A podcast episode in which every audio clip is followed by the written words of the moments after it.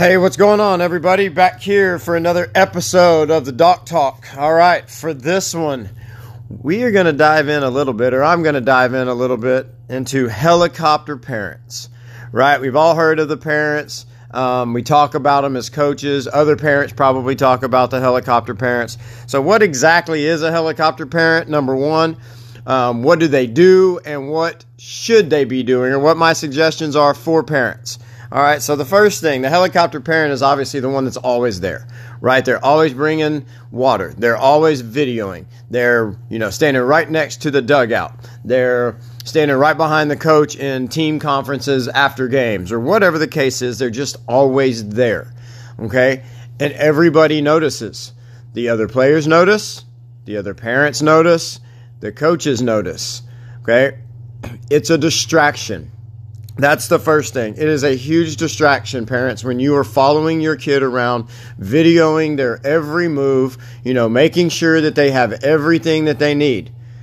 Get them ready before, get the water ready. Okay, if they are at a tournament and they want a snack in the dugout, get them a banana, get them an orange, get them fruit, whatever the case is. Have all that ready. You do not need to be making multiple trips back and forth from the dugout. That is a very little league thing. It's annoying in little league. It's even more annoying when you get to be 13, 14, and into high school age. Okay, it's one of my huge, huge pet peeves. Stay away from the dugouts. Okay, number two, stay away from the on deck area. Okay, stop trying to talk to your kid when they're in the on deck circle, trying to focus on the task at hand. That's too many thoughts. Okay, it's an it's a distraction that they don't need. They don't need mom or dad, you know, giving them reminders when they're in the on deck circle about mechanics that they worked on in a lesson, you know, two weeks ago or a month ago or whatever it is. Parents, please understand, and we were, you know, we all have our own parents and we understand the feeling. How much unneeded pressure you are putting on your players by being there all the time, just around them all the time, in their ear all the time. What is the worst feeling as a young player or a young child, young kid? It's to disappoint your parents. Okay? And if the parents are always there, that child is going to be worried about disappointing mom and dad that are right here and telling me what to do all the time. And it is just an absorbent amount of pressure that we're putting on these kids that already have pressure on themselves. When they step in the batter's box, when they step on the pitcher's mound, they are putting pressure on themselves already to perform. As a parent, please don't add more to that. You are making a difficult game even more difficult and exponentially more difficult because your players, there's no way. They can't focus on the task at hand if they're worried about dad back there with the radar gun or mom back there with the video and disappointing you you have to take that into consideration. I know it's fun to video. I know it's fun to post. Hey, look at what my kid did. We all want to brag on our kids. Shoot, I brag on my daughter all the time. But I, I don't follow her around and instruct her on how to do things for her extracurricular activities. I let her learn on her own, and you should too. Let kids fail. If they forget their water, hey, sorry, you're going to have to figure something else out. Okay? If they forget their snacks, sorry, you're going to have to figure something else out. And obviously, this goes a little bit with age, but allowing children to be independent is something that is lost, especially at the early ages. And then they become so reliant on you, the parent, that when they do get older and are going to be expected to do these things, they have no idea how to do it. They have no idea how to get themselves ready. They have no idea you know, the mental preparation before a tournament or um, in the on deck circle or whatever it may be. Okay? So just that pressure. Stop putting the un- undue pressure on them. The next thing is just flat out too many voices. They're listening to their hitting coach. They're listening to their team coach. They're listening to their pitching coach. And then you've got mom and dad also trying to chime in and repeat and um, teach what those other instructors are doing. The problem is that most of you aren't coaches. And if you are just relaying or reciting or copying what you are hearing the other instructors say, but you can't and don't have the understanding, it's really a mute point. You just should not say anything at all because it's going to turn into a bunch of jumbled mess in their brains. Okay, there's just too many voices going on when we have parents that are just hovering all the time, reminding all the time, hey, remember to do this, hey, remember to do this. Please be quiet. Let your kid go play. Let the coaches do their job. Okay? The next thing most helicopter parents, and I always have to say most because there are some that this does not pertain to, but most are unknowledgeable about the game. Okay, they didn't play at a high level. They don't understand how you don't want to be hearing 18 people talking to you and telling you things. Okay, if they do and if they did understand, that is the parents that are sitting out in left field or sitting at the back of the bleachers out of sight. Okay, where their kids can't see them, they really can't hear them. They're going to cheer, obviously, but it's not this constant presence and voice. They let them be because they understand how hard this game is. All right? Let your child be. If you are not knowledgeable, if you have not played at a higher level and understand the pressure that you feel on the field, please just stay silent and stay positive. It's embarrassing for players you don't realize it as parents, but pe- players are going, "Oh my goodness, I wish my mom would just get away from that fence with that video camera or her phone or oh my god, my dad, he just won't be quiet about my lesson or anything else." And when young people, shoot, when adults are embarrassed, we're never going to relax. Okay? Embarrassment is one of the worst emotions that we can have.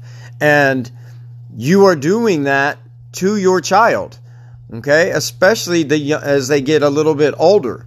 All right, mom, get away. Dad, I need you over there. Right? Have those discussions with your older players. Hey, do you even like me doing this? Do you want me right here?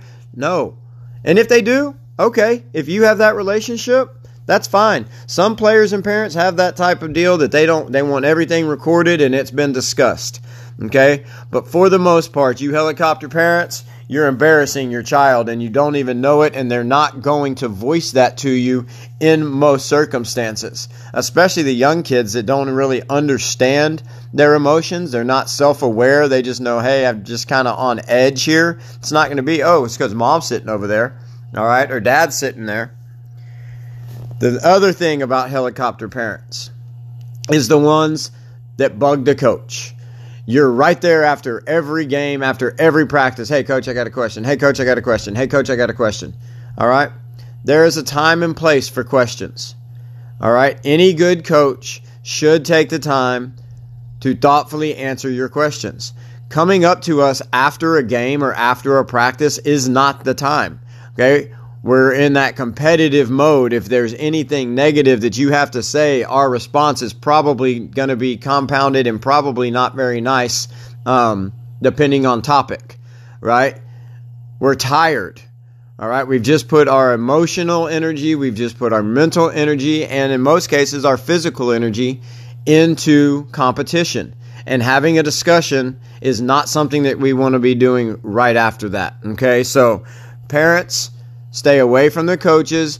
Give us time you know hour two a day whatever your coach has requested before we dive in and start asking a bunch of questions. All right? Now a couple things that you can do to help alleviate this and everybody's happy. Videoing is great. This day and age we want to have video. That's one of the things that we have capabilities of. Everybody has their phone. High quality video but video from afar. Okay, or find a place that you're not right there in the sight line of your child where they go, oh, there's mom again, oh, there's dad again, video and everything. Okay, you can do it more discreetly. All right, again, it all goes back to distractions and not wanting to fail, um, the fear of failure or disappointing parents. Stay out of view with the video. Positive vibes Players know when they mess up, and I am guilty of this as any as much as anybody else. When something goes wrong, I get emotional with it. You know, I may get onto my guys a little bit, um, but this game is negative, and players know when they mess up. They don't need us to hammer it home at them. Now, mental mistakes, whole different topic. I'm talking physical mistakes. You know, the strikeout, the booted ground ball, the drop pop up. Parents, be the, the safe haven, be that safe place where your child knows, hey man, I screwed up. Guy cost us the game. You know, I missed that. We can't berate them when you get back in the car and just beat them down even more. Number one is going to be detrimental to y'all's relationship. But number two, as an athlete, we know we messed up. This game is very negative, and you have to be able to stay in a positive mindset. And if you just have constant negativity being beat into you by your parents after the game, um, you know, it can be a detriment to the mental toughness of these players. And some people, well, you got to be rough on. I'm hard on my guys. I am mentally hard on my guys, but you got to know when to love them as well. And parents, unless you are also the coach, and that's a tough thing to be, parent and coach, love your kids. Don't berate them, okay? Don't hammer the negativity. Leave that to the coaches to bring up the negative stuff and what they're going to do to fix it. You got to be the support group. Okay, parents, be the support group. Positive vibes only. All right. And then the last thing that I'm going to touch on for this make sure, parents, that you are forcing, okay, your older players to do the talking to the coaches. If your player is 13 years old or older, you need to have them having conversations with the coaches, okay, not the parents. Parents, shy away from it. Let your teenager and your young adult handle their questions, handle the conversations with the coaches. They will be much better for it in the long run. Okay? If they have aspirations of playing in college, they must get used to talking to coaches. College recruiters and coaches do not want to listen to parents. Okay?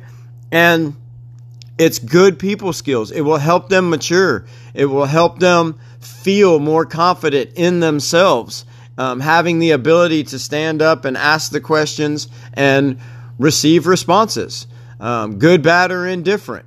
It is a life skill, and we're taking that away from these kids because parents want to handle with kid gloves and never let these kids take care of it on their own with their coaches.